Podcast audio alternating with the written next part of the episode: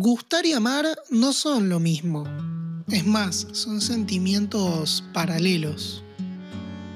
Cuando una persona te gusta, significa que, valga la redundancia, te gusta como es.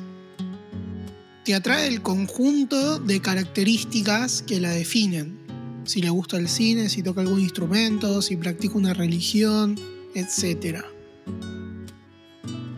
En cambio, en el capítulo 2 les expliqué que cuando amas a alguien es más un agradecimiento, bien involucrado al trato de la persona para con vos. Es común que una persona nos guste, pero no la amemos.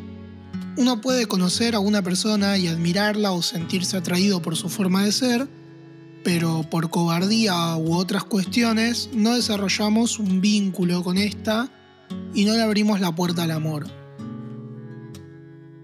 Y aunque por lo general esto no pasa, nos podemos enamorar de una persona que no nos llama en lo absoluto. Y lo peor de estos casos es que confundimos las cosas y le inventamos características que no son reales para llenar esa necesidad de gustar, porque nos hicieron comer el cuento de que ese paso era necesario. Y en parte lo es. Por lo general, y sobre todo en la adolescencia que se mezcla la estupidez con la inseguridad, sentimos una falta de afecto bastante grande.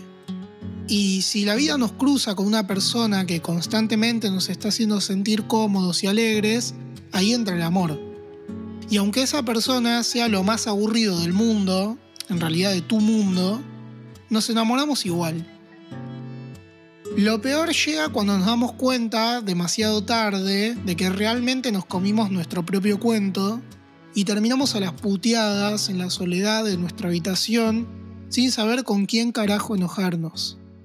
Pero con suerte, como casi todas las cosas de la vida, logramos entender un concepto nuevo y lo dejamos escrito y lo grabamos para el podcast y le rezamos a quien sea para que nunca nos vuelva a pasar lo mismo.